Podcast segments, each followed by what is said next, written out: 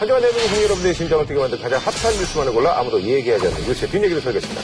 하드코어 뉴스 계기 시간 설계입니다. 예. 본격적인 뉴스에 앞서서 뭐 간단한 소식 하나 한번 하고 예. 네. 시작을 해보도록 하겠습니다. 예. 사실 이제 정치권에서 창원시장으로 가신 우리 안상수 시장님한테 조금 예, 아픈 사건이 하나 생겼어요. 날개란을 요번에 어, 창원시 의원한테 빠졌는데 그렇죠. 예. 안상수 시장 같은 경우에 좀 고원병 아니면 계란 이런 가정적인 소재를 가지고 물건들하고 좀 많이 네. 좀 연관이 있습니다. 예. 어쨌거나 저기 왜 맞았는지 예, 좀 소개를 해주시죠. NC 다이노스라고요. 네. 구단이 하나 있고요. 그렇죠. NC 소프트에서 만든 예. 네. 김택진 구단주. 예. 근데 이게 이제 지금은 창원이죠. 마산 창원 협회에서 네. 창원이. 시내까지 합쳐졌잖아요. 진해까지 예. 앞서서 연고지를 해서 이제 창단이 되는데 그 이제 구장을 어디다 짓냐 가지고 이제 싸움이 있었던 거예요. 네네. 전임 박완수 전 창원시장의 경우에는 그 진해에 있는 옛날 육군대학 그렇죠. 그렇죠. 짓겠다니까 네. 아무래도 진해 분들은 좋아했겠죠. 네. 왜냐하면 야구장에 들어오면 경기가 있고 이제 그렇죠. 어, 경기가 조금 도움이 되니까. 활성화되니까. 예. 거기도 다 하기로 했었는데 이제 안상수로 바뀌고 나니까 이 양반이 표를 딴 데로 돌려버린 거예요. 그러니까 전임 시장의 어떤 그 결정사항을 후임, 안상수 시장이 바꾼 건데. 그러니까 예. 진해 건설하기로 한 거를 마산 종합운동장을 네네. 허물고 거기에 새로 짓겠다는 걸로 방침을 바꿔버리니까 진해를 기반으로 하는 그 시의원 아, 예, 분들은 화가 날 수밖에 없으니까 현장에 가서 계단을 두 개를 던졌는데 맞았어요. 하나는 맞고 하나는 뒤에 네. 벽에 맞고. 그래서 상당히 좀 모양을 싸납게 됐죠. 의회가 지향하는 바를 다외기 바라며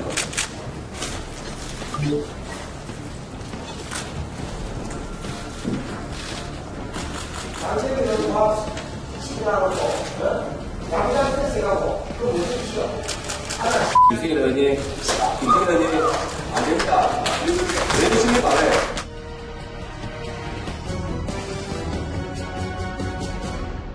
어, 근데 사실 이제, 뭐랄까, 사회적으로 약간 좀 물의를 일으킨 그런 어떤 뭐 공인들한테 이제 계란을 던지는 그 퍼포먼스가 사실 동서양 가리지 않고, 이거 원래 좀 하던 거 아닙니까? 영어 표현을 쓰면 egg on one's face라고 네, 하니까 egg on one's face. 예. 누구 얼굴에다 계란 던지는 거는 망신 주는 거죠. 망신 주는 거고 모욕 주는 거기 때문에 서양에서는 유서 깊은 일종의 퍼포먼스였던 거고 한 거였죠.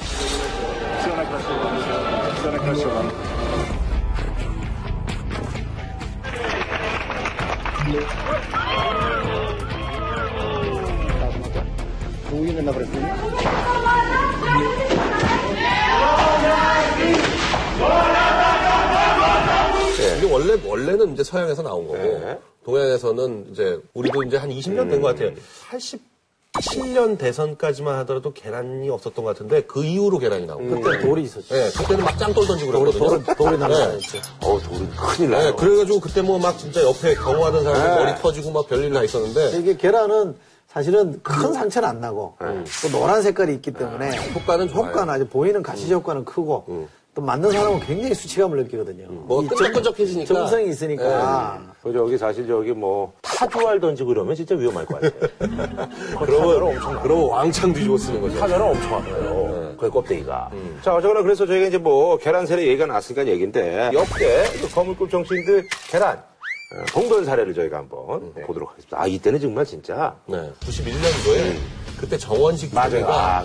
외대를 갖다가 뭐 밀가루하고 계란하고 뒤집어 써가지고 네. 완전 부침개처럼 됐어요. 그러니까. 네, 총무총리 임명되고 나서 마지막 수업을 외대에서 하는데 아. 그 수업에 이제 밀가루 왕창 뒤집어 썼으니 아마 우리 이제 그, 네. 그 당시 이제 그 정원 씨 국무총리는 이제 알폰스 도대 이제 마지막 수업을 생각하고 멋있게 네, 해보려고 낭만적으로 좀 들어갔을 수도 있었으나 뭐 당시 뭐 상황이 상황인지라 근데 역설적이게도 저 사건 나고 나서 공신이 됐죠. 공신이 됐어요. 완전히. 공신이 됐어요. 예. 그동안은 사실은 여권이 수세였던 네. 거였거든요. 저걸 계기로 엄청나게 이렇게 반격을 해가지고 완전히 야권 뭐 또는 그 당시 재야 이런 데는 완전히 수세로 몰려가지고 어. 굉장히 힘들었던 아, 그래요. 또 그리고 나서 이제 요거, 아, 요때는 그 저기 계란이 이제 그 색깔이 빨간색입니다. 여기다 이제 뭘 넣었어요. 그 네. 계란에다가 이제 주사기로 이렇게 어. 해가지고 그 페인트를 좀 집어넣은 것 같아요. 페인트죠. 예. 네. 그 IMF 환란, 음. 외환위기를 초래한 주범인데 반성 없다. 아하. 그리고 너무 이렇게 속된 말로 나대는 거 아니냐. 아하.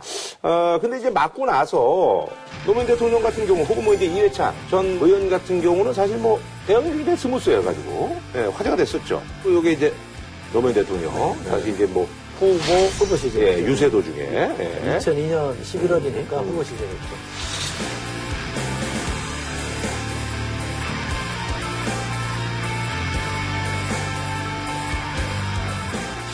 자, 그리고 요게 이제 그, 예, 대선 후보 시절에 이제 이해창. 이해창. 후보. 이건 2007년에. 네.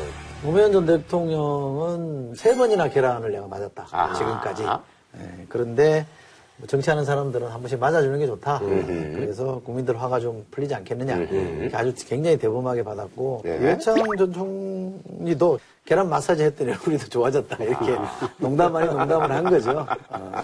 네, 어쨌든 네. 정치인들이 뭐 봉변 당할 수 있습니다. 사실 네. 정치하다 보면 아, 이러저러. 상황에 표현하는데 절제가 없이 그냥 과하게 표현한 분들도 있거든요. 유명한 정치학자가 그런 얘기를 했어요. 옛날에는 이 돌을 던졌잖아요. 옛날에는 문제가 있으면 뭐 집회 나가서 돌 던지고 이랬었는데 이게 민주주의가 된 이후로는 이 paper stone을 던져라라는 얘기를 많이 하거든요. paper stone. 투표 용지를 짱돌 삼아 던지는 게 가장 확실한 방법입니다. 그래서 문제 있는 사람은 떨어뜨리는 게 최고의 응징이에요. 예. 근데 이제 그이 창원시가 고발을 했는데 본인이 안 하고 또 이 간부 공무원들 27명을 동원해서 했는데 이건 좀 제가 볼 때는 아, 약간 뭔가 네, 같아요. 그 공무원들을 직접 해야죠. 네, 직접 해야지. 아, 공무원들 왜 동원합니까, 거기다? 직접 그냥 변호사 통해서 하면 되거든요. 이 계란은 이런 거죠. 그 민초들 입장에서는 정치인들 같은 권력 잡은 사람들한테 대항할 수 있는 뭐 거의 마지막 수단 같은 거거든요.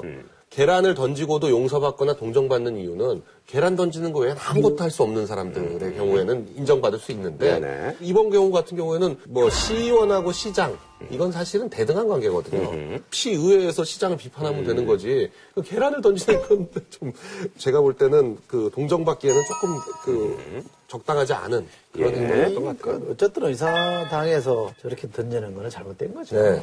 네. 자, 다음 토픽은요. 최근에 그 저기 SNS상으로 말이죠. 굉장히 뭐 화제가 되는 그래서 소위 말하는 그 여야권의 그 잠룡들에 대한 아 뭐 인물 평이라고 할까요? 요게 지금 한줄 평이 화제라고 하는데 요거를 이제 그 작성한 분이 그 최준영 씨라는 분인데 이분이 어떤 분이에요? 대학에 강의하고 네. 뭐글 쓰고 이러시는 아하, 네. 노숙자들 대상으로 강의, 인문학 강의도 하고 막 그런 아하, 거예요. 그래서 이제 거리 인문학자라고 불리는 분이군요. 예, 그래서 잠재적 대권 주자 22분에 대한 짧은 후민록 이렇게 해서 여기 지금 떠들고 있는데 아, 보니까 그럴싸하고 재밌는 것도 있고 네. 또 이제 당사자들이 봤을 때는 뭐야 이 뭐 이런 것도 있고 예, 예. 당사자들은 다 기분 나쁘겠던데요. 예. 다들. 아, 몇 개 그래도 괜찮은 것도 있던데. 유승민 의원 같은 경우는 여권의 기대주. 아직은 실체를 드러나지 않은 여권의 히든 카드. 이게 제일 칭찬인 것 같아요. 아니 거기 반면에 김태호 그야말로 덩치가 못하는 사람 자기 관리가 안 되는 영원한 아마추어 뭐 이런 거에 비하면. 여권에는 유승민 의원이 평이 괜찮고 음. 야권은 안희정 지사에 대한 평이 좋고 음. 영민한 정치 아이돌이자 차분한 품성을 지닌 사람. 아직 자기 정치를 시작하지 않은 원석 이렇게 했으니까 상당히 우호적이죠. 네. 유승민 안희정 두 분에 대한 평가가 가장 우호적이라고 보이죠. 음, 나머지는 대체로 아주 좀 싸늘한 음. 문재인 의원 같은 경우에 여권부터. 해 여권부터 여권부터 해 아, 여권, 아니, 문재인부터 하고요. 이 문재인이 워낙 재밌어서. 제 생각하고 아주 비슷해요. 제1야당 최대 계파의 수장이지만 정치력은 최악인 사람. 아무것도 하지 않고 가만히 있는 게 최고의 정치인 사람. 아하. 권력 의지가 부족한 게 아니라 권력을 잡을 능력이 부족한. 사람. 이런, 네. 아 본인 봤을 때이 평이 제일 마음에 든다 아, 네. 똑같다 아, 똑같다. 타깃이 또 옮겨갔네 아니요, 그, 아니, 이거 재밌어서. 박원순 문재인으로 이제 갔어 아니 그 여권 중에서 아 요 표현은 정말 네. 야 요건 내가 좀 공감할 수 있다. 단기엔 유엔 사무총장께 가장 와닿던데 사실은. 음. 뼛속까지 관료인 사람. 역대 최약체의 유엔 사무총장이라는 오명을 쓰고 귀국 후엔 대한 적십자사 총재 정도를 하면 어울릴 사람. 아하. 그러니까 대권 주장 아니란 얘기죠. 저는 이 내용에 대한 표현은 좀 다릅니다만 내용은 동의합니다. 네. 그리고 저는 이거 오세훈 전 시장에 대한 표현 이거는 무슨 얘기인지 잘 모르겠어요 이게 뭐예요 예 좀 소개해 주세요 어, 좀 네. 얼마나 멋있게 잘했어요 자기 연민의 정치인이자 세기 말적 낭만과 대가당스의 아이콘 아니 대가당스 여기다 왜 갖다 붙인 거예요 데카당스의 본질은 이제 자기 파괴거든요. 어, 어. 약간 뭐 퇴폐적 뭐 이런 거잖아요. 회폐적인 자기 파괴 같은 느낌인데 스스로 하여간 자기를 그 아, 골로. 보냈다는 네, 얘기예요? 그런 어. 얘기예요. 그러니까 주변을 당혹스럽게 하는 개인 플레이의 대명사 아하. 그때 딱 맞잖아요. 하지 말 라고 하지 말라고 그러는데 뭐 시장직 내던지고 뭐 저 하고 막 그러니까 그 그때 상황은 딱 맞아요. 자, 정몽진 전 의원도 좀 소개해 줄래요? 축구협회장 시절 구축한 인맥 덕분인지 외교적 수완이 좋은 사람. 지나친 눌변에 재벌 출신 특유의 아집과 독선으로 사람을 끌어들이지 못하는 사람. 네. 약혼족도 좀 한번. 예. 근데 이거. 다 해야지 오해 없는 거 아니에요? 아, 좀 재밌는 거 저희가 좀 소개를 할게요. 그냥 방송이니까. 모든 방송의 기본이 일단 덕담 이런 거는 소개를 안 하는 게 원칙이에요. 왜냐면 덕담은 주변에서도 난무합니다. 예. 약간 좀 쓴소리 같은 걸 좀 소개하는 게 원칙이거든요. 예. 손학규 전 경기지사는 네. 저녁 있는 삶을 외치다가 우선 자신부터 저녁에 있는 삶을 살기로 한 사람에서 네. 약간 무슨 저기 코미디 대본에 나오는 대사 네, 같은 그런 것 같아요. 예. 네. 김부겸 의원에 대한 얘기도 약간 네. 컨설팅인데요. 음. 손학규의 전철을 밟을 것인가, 노무현의 길을 갈 것인가, 새로운 모멘텀이 필요한 사람. 음. 아하. 이것도 아주 그 애정어린 충고 같아요. 음, 그래요. 근데 여기 이분은 안철수, 문재인 두 분에게 대해서 굉장히 비판적이에요. 네.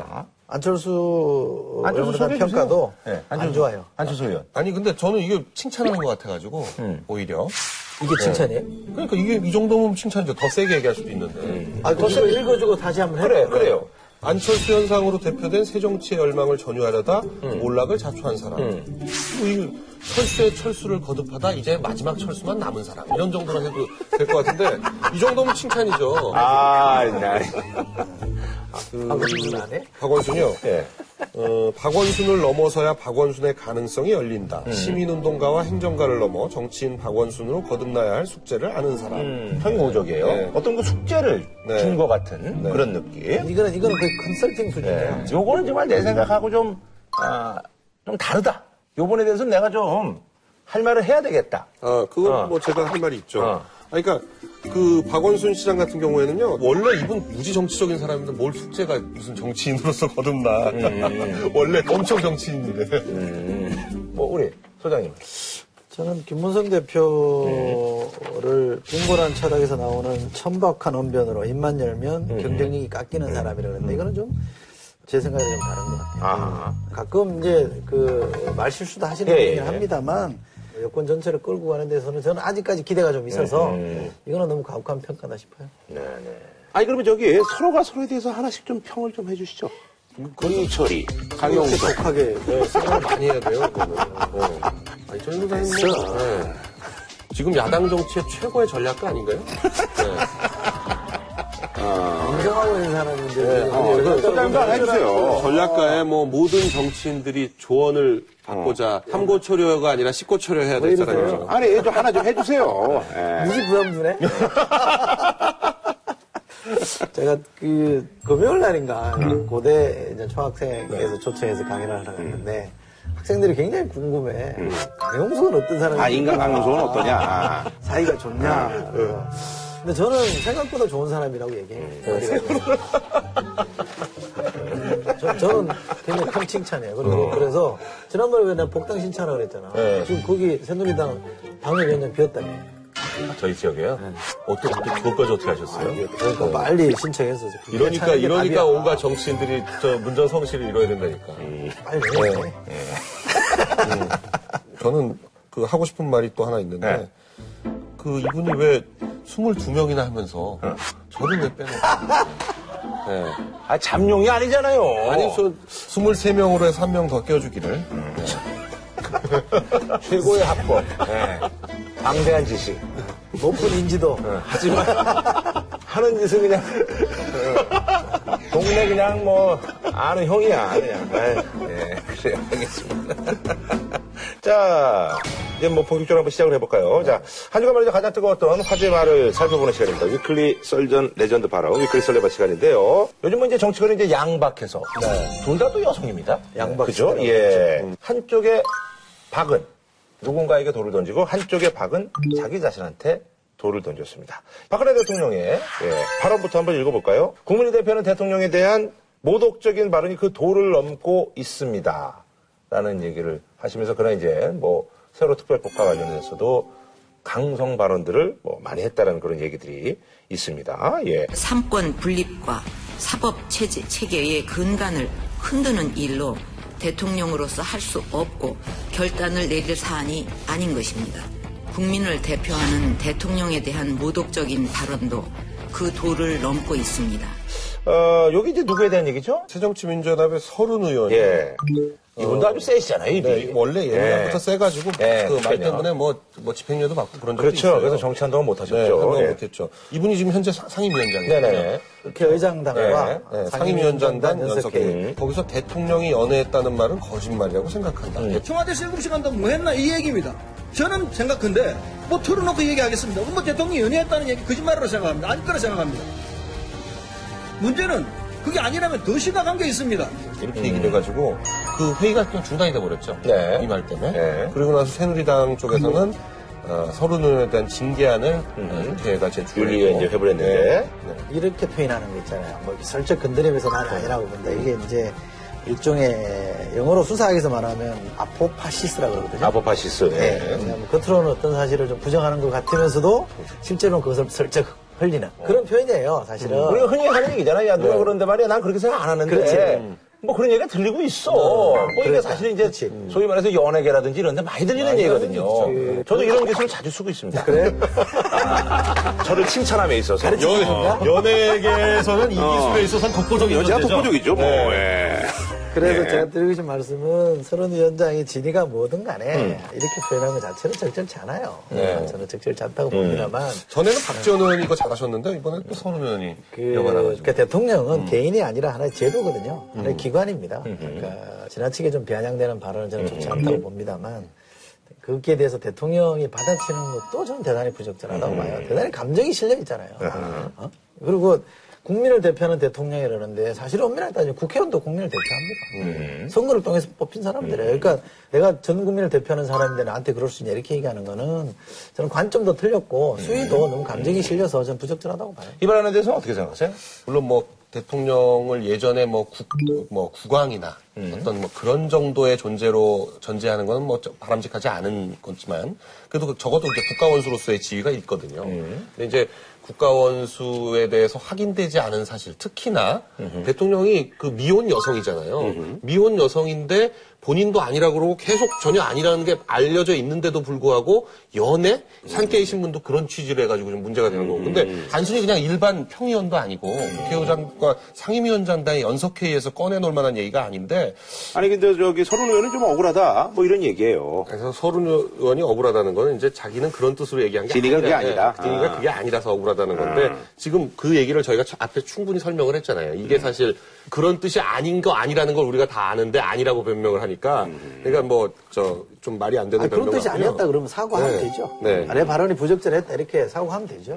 이, 런 거죠. 대통령 입장에서는 지금 이게 몇 달 동안 지금 계속 이- 이게 끌고 있는 얘기거든요. 그러니까 소위 말해서 이제 그 네. 세월호 그 참사 당일날 일곱 시간 동안 뭘 했냐 예. 행적을 가지고 지금 수사권 기소권 달라고 하는 쪽에서도 지금 그 일곱 시간 파보자는 거 아니에요. 그러니까 그 일곱 시간 파보자. 그래 그래서 정윤회를 불러다가 그 무슨 한학잔지를 몇 시간 만나고 어, 세 시간 갔대요. 예 그리고 뭐 일치 추적까지 해가지고 사실관계를 밝히고 지금 그래가지고 상케이 신문 지국장까지 지금 조사를 해가지고 기소를 하겠다고 하고 있고 지금 그러고 있는데 그걸 또 서른 의원이 또 꺼내가지고 얘기를 꺼냈다는 거는 이걸 뭐 계속 물고 늘어지겠다는 얘기인 건지 아닌지 그러면 대통령 입장에서도 어느 정도 선을 그어줘야 되겠다라고 생각을 해서 이 발언을 한 것 같고요. 대통령에 대해서 비판하거나 뭐 이런 게 저는 잘못됐다는 얘기가 아니에요. 대통령에 대해서 충분히 비판할 수 있죠. 대통령의 정책적 실패라든지 뭐 잘못에 대해서 충분히 할 수도 있고 심하면 뭐 정권 퇴진해라라고 할 수도 있는 거고 그건 뭐 다- 당연히 정치적 자유의 일환인데요. 이건 사실 개인 입장에서는 굉장히 명예훼손이거든요. 그런 면에서 대통령 입장에서 불쾌하다는 말을 할 수도 있는 거고 저는 그런 정도라고 보- 보는 거예요. 그 저는 하여간 그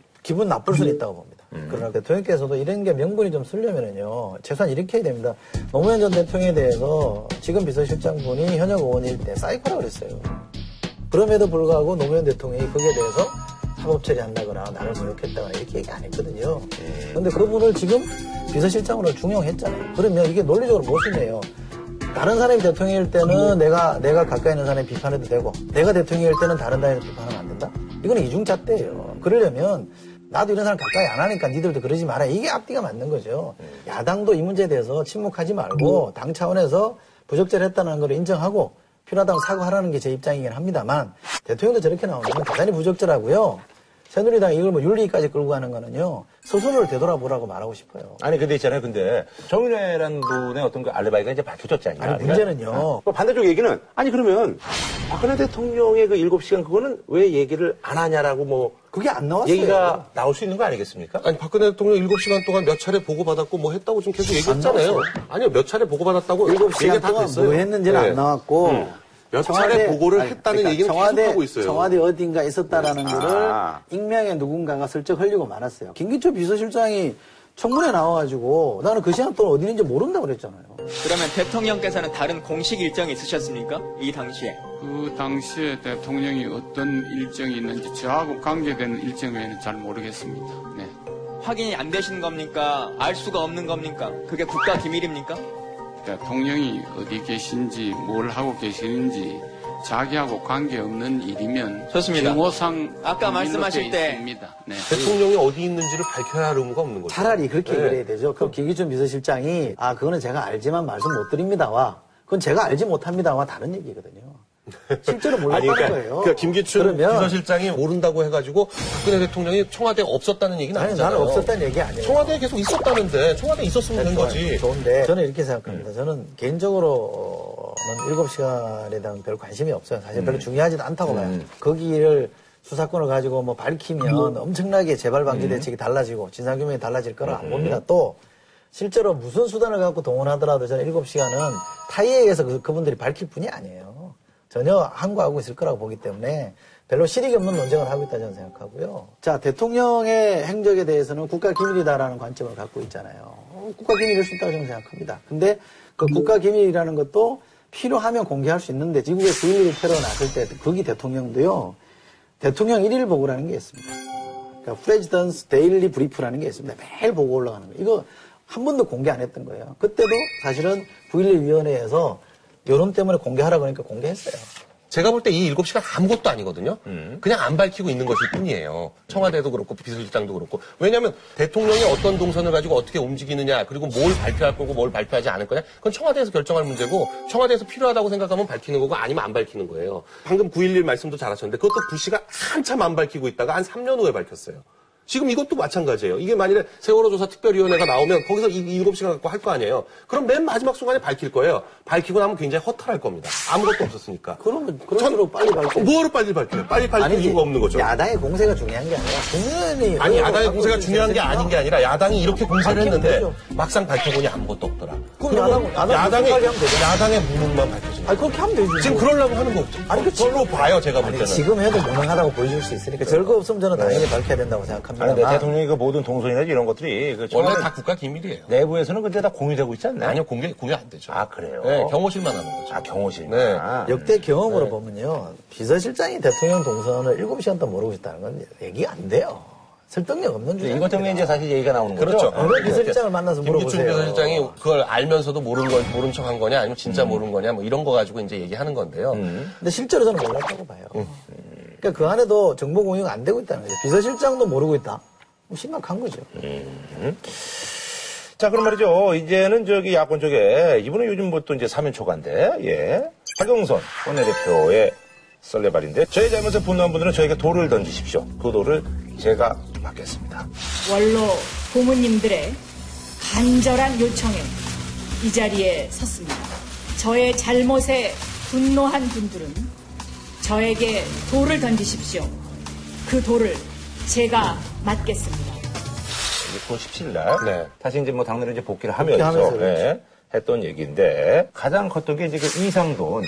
어, 저는 이제 그 새누리당 그 비대위원. 비대위원. 아, 비대위원. 비대위원. 네. 전 새누리당 비대위원이었는데 이분 영입이, 예, 아주 그 당내 반발. 그러니까 뭐 가요계로 말하면 뭐 SM 뭐, 뭐 사장의 뭐 와이프 출신이 온다라든지, 네. 뭐 JYP 출신이 온다라든지, 뭐 이런 거라고 볼 수가 있겠는데 이상동 교수 같은 경우에 이제 과거에 쭉 해왔던 활동이나 아니면 보수잖아요. 예. 네, 쭉 새누리당 쪽에서 해왔고 그 집권 이후에도 음. 박근혜 대통령 집권 이후에도 사실 굉장히 그 새누리당 쪽에서 하다가 이제 탈당을 했어요. 정부 비판적인 소- 얘기 네, 요즘 많이 최근 들어 하시는데. 최근 한 1년 네. 이상동 교수를 지목을 한 거는 아마도 이제 박영선 어, 원내대표 입장에서는 좀 뭐 중도 쪽으로 좀 가자 음. 뭐 이런 취지였겠죠. 그러니까 그 이상동 교수를 도저히 못 받아들이는 세력이 그그 새정치연합 쪽에 있는 거죠. 이분들이 아주 격렬하게 반발하면서 뭐 그 이상돈뿐만 아니라 박영선도 나가라.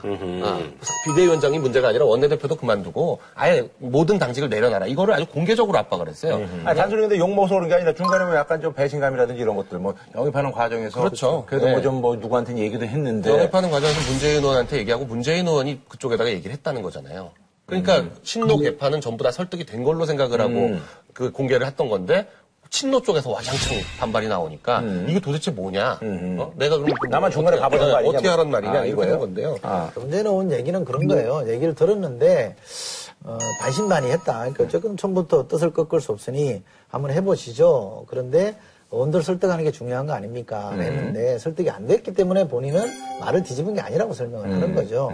근데 이제 많은 언론들이 해석하기에는 오케이 해놓고 나중에 여론이 안 좋으니까 돌아선 거 아니냐 이렇게 해석하는데 난 저는 그렇게 뭐 야박하게 해석할 건 아닌 것 같고 왜냐하면 처음부터 약간 이게 이 풀어나가는 데서 조금 미스가 있었어요. 예를 들면 이번에는 뭐 진보 보수 양쪽 분들 어?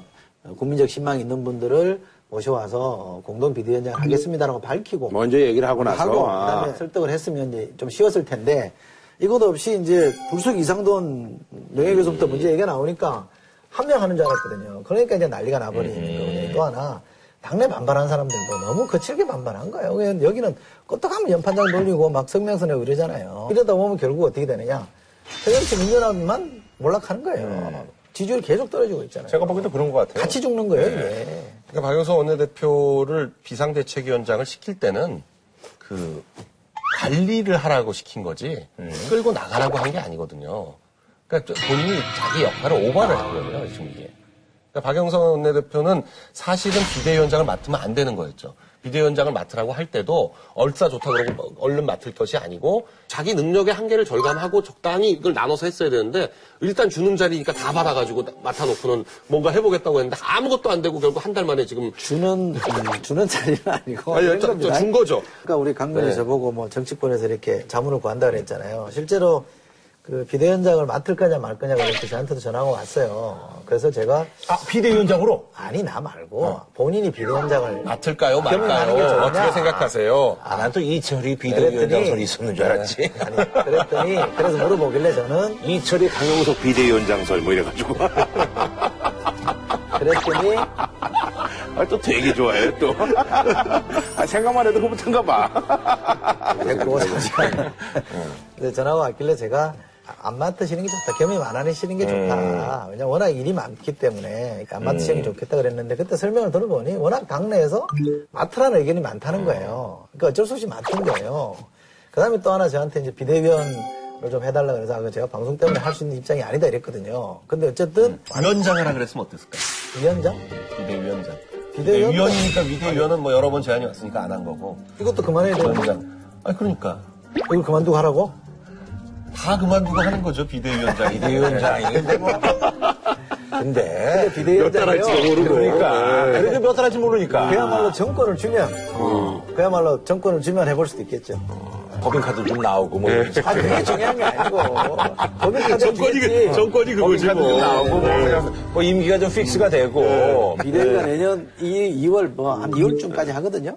굉장히 한시적이에요. 그리고 이게 정기국회면 당 쪽에서 할수 있는 건 별로 없어요. 그러니까 큰 역할 하기는 어려운데 지금 이게 박영선 대표의 책임보다는 그 당의 문화가 더 크다. 문화. 구조적인 책임이 더 크다라고 봐요. 아니, 근데 저기, 뭐, 이분의 성격은 어때요? 박영선 원내대표의 성격은.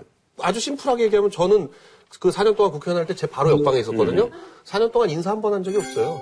마주친 적이 없나요? 마주치긴 많이, 많이 마주쳤죠. 아. 목내 날 거 아니야. 쌩해, 쌩해. 제가 처음에는 안녕하세요. 그러고 인사를 한 두어 번 했는데 쌩하게 가고 그래서 그다음부터 저는 몇 번 목내를 했거든요. 목내를 또 안 받아. 그래서 그다음부터 쌓였구나, 네. 쌩, 쌩한 거죠. 아니, 그 저기, 그 발언 전이에요, 후에요? 아니 그거하고 상관 아, 처음부터? 네, 어. 바로 옆방이니까 아하. 바로 그냥 다, 다 옆방이었어요. 뭐좀 떡이라도 돌렸어야 되는 거 아닌가? 아니 뭐 서로 돌리고 말고 할 거 없는데 성격이 강하신 편이죠. 굉장히 강하신 편이고 소신이 뚜렷하고 어, 사교성이 좋은 편은 아 니에요. 근데 앵커 출신이기 그렇죠. 때문에 아, 이게. 딱 카메라 앞에 세워놓으면 의사 전달력이 굉장히 뛰어나요. 세월호 희생자들이 애타게 구조를 기다리며 사경을 헤매고 있을 때 국민을 지킬 대한민국은 작동하지 않았습니다. 근데 이번에 또 다른 한편으로 눈물이 많아요. 또 어떨 때는 의원들 얘기 들어보면 안 울어야 될 때도 막 울고 이러니까 좀 당황스러워하는 경우도 있긴 한데. 타이밍이 좀 안 맞는구나. 아, 근데 그래서 굉장히 강한 성격이라서 새정치민주연합의 구원투수로는 적임이다 이렇게 봤는데 어, 여건이 안 따라줬겠죠. 반대하는 역할을 할 때는 잘했는데 아하. 협상하는 역할로 원내대표를 맡아보니 이 협상이 안 되는 거예요. 당내에서 그런 얘기 하잖아요. 뭐 어, 돌아가신 DJ 대표님 돌아와도 안 된다고 얘기하고 어떤 분은 이승신이 와도 안 된다고 얘기할 정도로 내부에 워낙 이, 게 누구가 잘 되는 꼴을 못 보는 게 있어요. 박영선 비대위원장이 알려지기로는 외부 비대위원장 이입하는 것 때문에 예, 반발을 크게 불러일으켰다고. 합니다만 내부에는 보이지 않는 요인이 하나 있는 게 뭐냐면요. 정당에 가면 잘은 뭐 외부 사람들은 잘 모르지만 중요한 당직이 뭐냐면 조직부총장이에요. 조직 전체를 관장하는 자리고 지역위원장을 선임하는 자리거든요. 이 자리에 박영선 음, 비대위원장이 자기 사람을 심은 거예요. 음. 이게 제가 볼 때는? 상당히 내부적으로 동요를 일으켰어요. 아하. 네, 이렇게 되면 어? 저 친구는 비대위원장이 아니라 이제 저기 뭐 자기 이제 당권까지 그렇지. 당권으로 가려고 한 거죠. 자기 그거. 당권이나 네. 대권까지 보는 거 아니야라는 의구심을 아하. 의구심 있는 눈초리를 만들어냈고 그것이 이제 협상 실패까지 오니까 확 불붙은 거거든요. 아. 아니 근데 저기 이분은 이제 뭐 개파는 그동안 뭐 박지원 원내대표랑 이제 박지원 전 박지원 의- 대표랑 이제 친한 어, 박지원 박지원 의원하고 친했었잖아요. 친하다는 건데 음. 이제 야당 쪽 정치부 기자들이 이제 쭉 야당은 개보가 굉장히 중요하기 때문에 개보 분류를 쫙 하면 박영선은 그냥 박영선계. 아하. 그리고 아무도 개, 개보원도 없고 그냥 혼자야. 원래는 정동영 네 맞아요. 전 후보가 이제 열린우당 시절에 이제 픽업해서 왔고 어, 김한길 당대표랑도 원래 가까웠고요. 선거를 여러 번 같이 치렀기 때문에 또 박지원 전 대표랑도 굉장히 친하고 문재인 의원과는 경일의 선후배 사이기 때문에 또, 또 이른바 절친이고 두루두루 관계는 괜찮은 편이었어요. 이번 사태를 계기로 해서 두루두루 이제 뭐 그냥 또 어, 친하게 지냈는데 뭐 등을 돌린 세력들 꽤 있잖아요. 두루두루 돈을 돌렸죠. 아 두루두루예요. 어. 그래서 지금 이제 완전히 그 고독한 호리몬이에요. 네, 고립문의 처지에 처하게 됐죠. 지금 국면은 전체적으로 보면 대통령은 야당에 대해서나 뭐 세월호 유가족들에 대해서나 어, 딱 한마디로 얘기하면 야박한 거고요. 야박이라고 저는 생각하고요. 어, 새누리당은 그야말로 대통령을 이렇게 온몸으로 막는 친박 내지는 옹박이죠. 박으로 옹하게 바쁘고요. 새정치민주연합은 쪽박입니다. 완전히 지금 뭐 선거 지고 나서 어, 살아나는 기미가 있는 게 아니라요. 계속 내리막길로 지금 질주하고 있거든요. 이게 어디까지 갈줄 모르겠어요. 자, 다음 소식은요.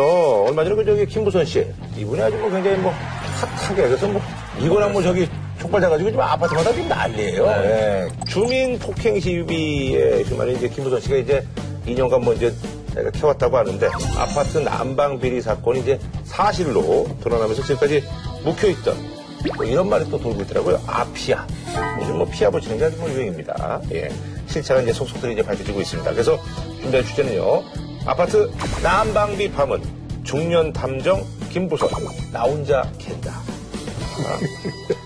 그 저기 소년 탐정 뭐 김전일 뭐 이런 거랑 좀 비슷하게 해가지고 우리가 요즘 난방 열사라잖아요. 난방이었어요. 이 사건 경우가 굉장히 오래됐어요. 이게 2년 전에 강심장인가 나와가지고도 네네. 아파트 난방비 얘기를 하고 그 이후로도 계속 2년여에 걸쳐가지고 이걸 추적하느라고 굉장히 논란을 많이 했- 하셨더라고요. 그동안 보니까. 예. 요번에 문제가 된 건 9월 12일 날 그 이분 사신 옥수동에 있는 어떤 아파트에. 네 반상회 도중에서 김부선 씨하고 그 거기 부녀 회장 하는 윤모 씨하고 둘이 몸싸움을 했나 봐요. 그래서 이제 경찰에 신고가 됐고 그 기사야 당연히 그렇게 나지 않았겠어요? 김부선 씨가 누구 주민을 폭행했다. 사람 뺐다 이거죠. 네. 아파트 반상회에서 폭행 시비에 휘말린 영화배우 김부선 씨가 오늘 오후 피해자 신분으로 경찰에 출석해 조사를 받았습니다. 김 씨는 자신을 신고한 주민 윤모 씨가 먼저 폭행과 폭언을 했다며 무고 혐의로 맞고소하겠다고 밝혔습니다. 알고 보니 난방비를 그 아파트에 사는 사람들 중에 특정 사람들은 난방비를 영원 네. 단 한 푼도 내지 않고 있고 6년간인가요? 네. 겨울 때. 자기 같은 경우에는 80만 원씩 막 내기도 하고 음. 그렇게 하니까 이게 도대체 어떻게 된 일이냐 중앙난방이면 다 똑같이 내야지 어떻게 이렇게 다를 수가 있냐 이런 거를 이제 파악하다 보니까 뭔가 문제가 있는 것으로 좀 밝혀지고 있는 거죠. 씨가 이사를 갔는데 네네. 처음에 가서 보니까 난방비가 80만 원이 나왔대요. 네. 평수도 뭐 이렇게 크진 않는데. 네, 난방비가 80만 원인데 본인은 혼자라잖아요. 겨울에 뭐 스- 스키복 입고 뭐 이래 정도로 이제 아껴서 썼는데 그러니까 기가 찬 거고 그래서 앞집 옆집 이렇게 막 수소문을 해보니까 한 3천 원 나온 집도 있고 막 그렇다는 거 아니에요. 그러니까 이게 말이 안 되잖아요. 음. 그러면 전기세를 비교를 해보니까 그 사람들은 18만 원 나오고 이 사람은 워낙 아껴 쓰니까 뭐 2만 원도 채 안 나온 거예요. 그러니까 전기 많이 쓴 사람이 난방도 많이 쓸 거 아니냐. 음. 그렇죠. 이 사람 추론은 그런 거죠. 음. 그러니까 이거 엉터리다. 그리고 계속 문제 제기를 했는데도 안 바뀌었던 거예요. 서울시 조사하면 이런 겁니다. 그러니까 그 아파트 536가구를 대상으로 2007년부터 2013년 동절기 6년간. 6년인데 동절기 27개월만 조사를 한 거예요. 조사를 했더니 난방량이 제로 빵으로 이제 찍힌 사례가 300건. 아하. 그러니까 전체 한2% 정도 되는 거고 예. 이월 평균 난방기가 17만 5천 원인데 그거의 반 9만 원 정도 음. 또안 되는 사람이 17%. 어허. 그러니까 이게 뭔가 문제가 있다는 거죠. 네. 그래서 이거를 이제 성동구청에 통보하고 검찰에 조치하라고 한 거죠. 근데 이게 중앙난방식이어서 사실 조작의 여지가 있다. 네. 그렇죠. 아파트 단지 전체가 온수를 사와가지고 이제 데피는 거니까 전체는 사오는 거죠. 음. 그렇죠. 그럼 그 가구별로 이제 나눠야 되잖아요. 이 부분은 열량기라는 게 있잖아요. 왜 아파트 가보면 예, 밖에서 볼 수 있게끔. 나오잖아요. 이게 내부 배터리만 빼버리면 그냥 빵으로 된다는 거예요. 음. 그러면 이 전체 들어온 양만큼은 또 나, 나눠서. 나눠 세대별로 나눠서 내야 되니까 다른 사람이 대신 부담해주는 꼴이 되는 거죠. 2011년에 한국건설기술연구원에서 이제 중앙난방식 아파트가 수가 한 300만 가구쯤 된다 그래요. 그, 그 300만 가구 중에 이제 일부를 표본 조사를 해보니까 표본 조사한 계량기 중에 20% 정도가 고장이 나 있었다. 그러니까 300만 가구 중에 20%는 60만 가구 정도가 고장 나 있는 거 아니냐. 어허. 지금 이런 얘기를 하는 거니까 전기료나 수도료나 이런 거는 전기법 수도법에서 계량기가 고장 나도 얼른 와가지고 저 한전이나 뭐 수도공사에서 와서 고치고 만일에 계량기 같은 걸 조작해가지고 뭐 봉인을 뜯거나 하면 그거 다 처벌받거든요. 형사처벌 받습니다. 근데 이거는 관리사무소에서 관리라는 게 관리 주체가. 때문에 관리 주체가 관리사무소니까 이게 뭐 살짝 뭐 손을 댔거나 아니면 이게 뭐 고장이 나 있거나 하더라도 관리사무소 입장에서 아무 손해가 없는 거예요.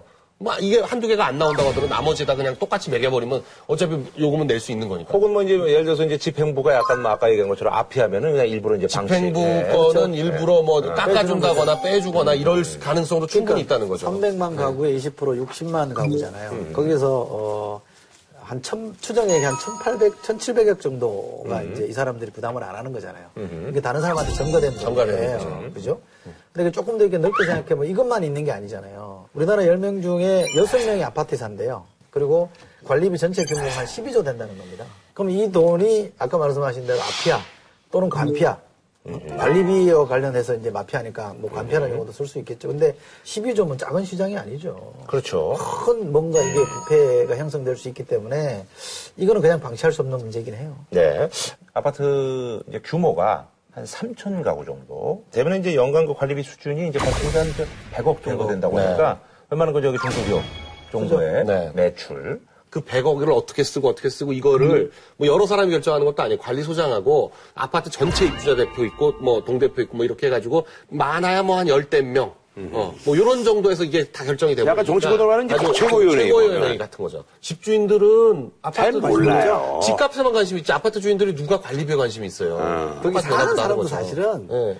귀찮아서도 사실은 알아보기 힘들어요. 그래서 이제 그 아파트 관리비와 관련돼서 이 비리에 얽힌 사람들이 굉장히 많습니다. 작년 같은 경우에 6월부터 11월까지 다섯 달 동안만요. 아파트 비리로 입건된 사람이 581명이에요. 이미 이제 이게 어떤 범죄로서도 큰 시장이 돼 있는 거예요. 맞아, 맞아요. 네. 그 아파트 비리로 누가 주로 입건되냐면 입주자 대표 회장이 제일 많고요. 한 40% 가까이 되고 그러니까 입주자 대표 회장이나 동대표 같은 사람들. 이분들이 다 이제 저기 담합한다는 거 아닙니까? 그, 그렇고, 그러고 이제. 관리소 쪽이 또 있어요. 관리소 쪽이 한 20몇 프로 정도 되고, 그리고 이제 거기에 이제 납품하는 납품업체 쪽, 이쪽이 한 20몇 프로 되고. 아니 그러더라 그래서 제가 뭐 이게 뭐 최고위원회이다 정치권으로 말하면 이랬는데 이게 어떻게 보면 작은 정치판 같다. 그래서 굉장히 그 치열해요. 그 입주자 그 저기 대표회장 아, 치열하죠. 이거 하려고. 굉장히 권한이 짭짤하죠. 예 여러 권한들이 있죠. 새로 수리하거나 보수하거나 이런 거에서 이제 업체 선정. 네, 업체 선정하는 과정에서 업체한테 뭐 뒷돈을 받거나 뭐 이런 것들도 있고요. 그리고 또 그 소장하고 경비 이런 거 인사권이 사실상 동대표 아하. 사람들한테 있잖아요. 소, 뭐 특히 인사권이 있다라는 경비 걸. 직원 네. 같은 사람이 뭐 마- 마음에 안 들겠다. 그럼 그냥 뭐 바로 뭐 해고시키고 이런 권한이 있다 보니까 그런 점에서 누가 견제를 안 해주면 부패하기 쉽죠. 네. 구조적으로. 아구정구 현대아파트 거기는 뭐 저기 한 워낙 대단지다 보니까 뭐한 연간 뭐 거치는 금액이 한 200억 정도에서 뭐 이거는 뭐 대단한 금액입니다. 예. 그 사실 또 여기에 또 뭐 재건축이라든지 뭐 이렇게 그럼요. 뭐 아니, 이런 과정은, 아파트는 아, 이건 난리 나죠. 요 200억 예산 운용 이게 문제가 아니고요. 지금 재건축이 걸려 있어가지고 음. 아파트 입주자 대표 회장을 하던 사람이 재건축 조합장으로 바로 갈 수 있을 가능성이 높아요. 그러니까 굉장히 지금 여긴 치열한 거예요. 그 예산을 막 이- 누구를 결정할 건지 회사 어떻게 할 건지 뭐 이렇게 하다 보면 엄청난 자리가 되죠. 요즘은- 근데 진짜로 보면은 이제 동 대표 회장이 있고 부녀 회장이 있는데 요 사이가 또 좀 약간 견제 관계가 좀 있어요. 아하. 왜냐면 나중에 관리 규약이 이제 명확해지면 그 권한이 명확하게 구분이 되는데 처음 새로 입주한 아파트 가- 같은 경우에는 이 관리 규약이 명확하지가 않아가지고 누가 무슨 권한을 갖느냐가 가지고 막 싸워요. 대개 보면 이제 어쨌든 간에 동대표는 이제 관리비라든지 이런 것도 네, 그런 걸 하고 이제 분여회는 무슨 뭐 재활용, 어허. 쓰레기 뭐 아하. 이런 것과 관련해서도 하고 무슨 뭐 알뜰 시장 그렇지, 여는 그렇지. 거뭐 이런 거 그리고 뭐 엘리베이터 안에 광고 붙이는 거 음. 그런 거 광고료 같은 거를 분여해서 받으려고 하거든요. 선거 때요. 네. 대단지 아파트 분회장들은 상종가입니다. 막강해요. 후보들이 아. 접촉하려고요. 무시 노력하거든요. 이른바 구전 홍보의 핵심이에요. 허브예요. 음. 예를 들면 뭐, 모 후보는 뭐 그렇다더라고. 막 이러면 그냥 그건 정설이거든요. 그리고 분여회장은 명분이 딱 있어요. 그러니까 정치권에 있는 사람은 호별 방문을 할 수가 없어요. 근데 아파트 분여회장은 뭐 사인 받으러 왔다, 뭐 하러 왔다, 뭐 물어보러 왔다. 명분이 좋잖아요. 한 집 한 집 눌러가면서 다 내가 해볼 수가 있어가지고 분여회장 아주 좋아요, 그게. 예. 이 아파트의 이제 검은 비리 여기 효과적인 뭐 해결 방안이 있을까요? 투명하게 집행되도록 만들 수밖에 없죠. 그리고 입주자 대표 이런 사람들의 권력을 누군가 감시할 수 있게끔 해주고. 근데 지금은 이제 많이 문화들이 바뀌어가지고요. 괜찮아질 거라고 보고요. 대신에 또 하나는 관이 자치단체가 이런 문제를 알게 되면 신속하게 움직여야 돼요. 성동구청만 하더라도 좀 미적미적해서 검찰 고발하는데 좀 시간이 걸렸잖아요. 그러지 말고요. 민원 들어오면 바로바로 나가서 체크하고 이러면 바로 바로 또 좋아집니다. 그러니까 적극적인 대응이 중요하죠. 알겠습니다. 저희는 다음 주에 찾아뵙겠습니다.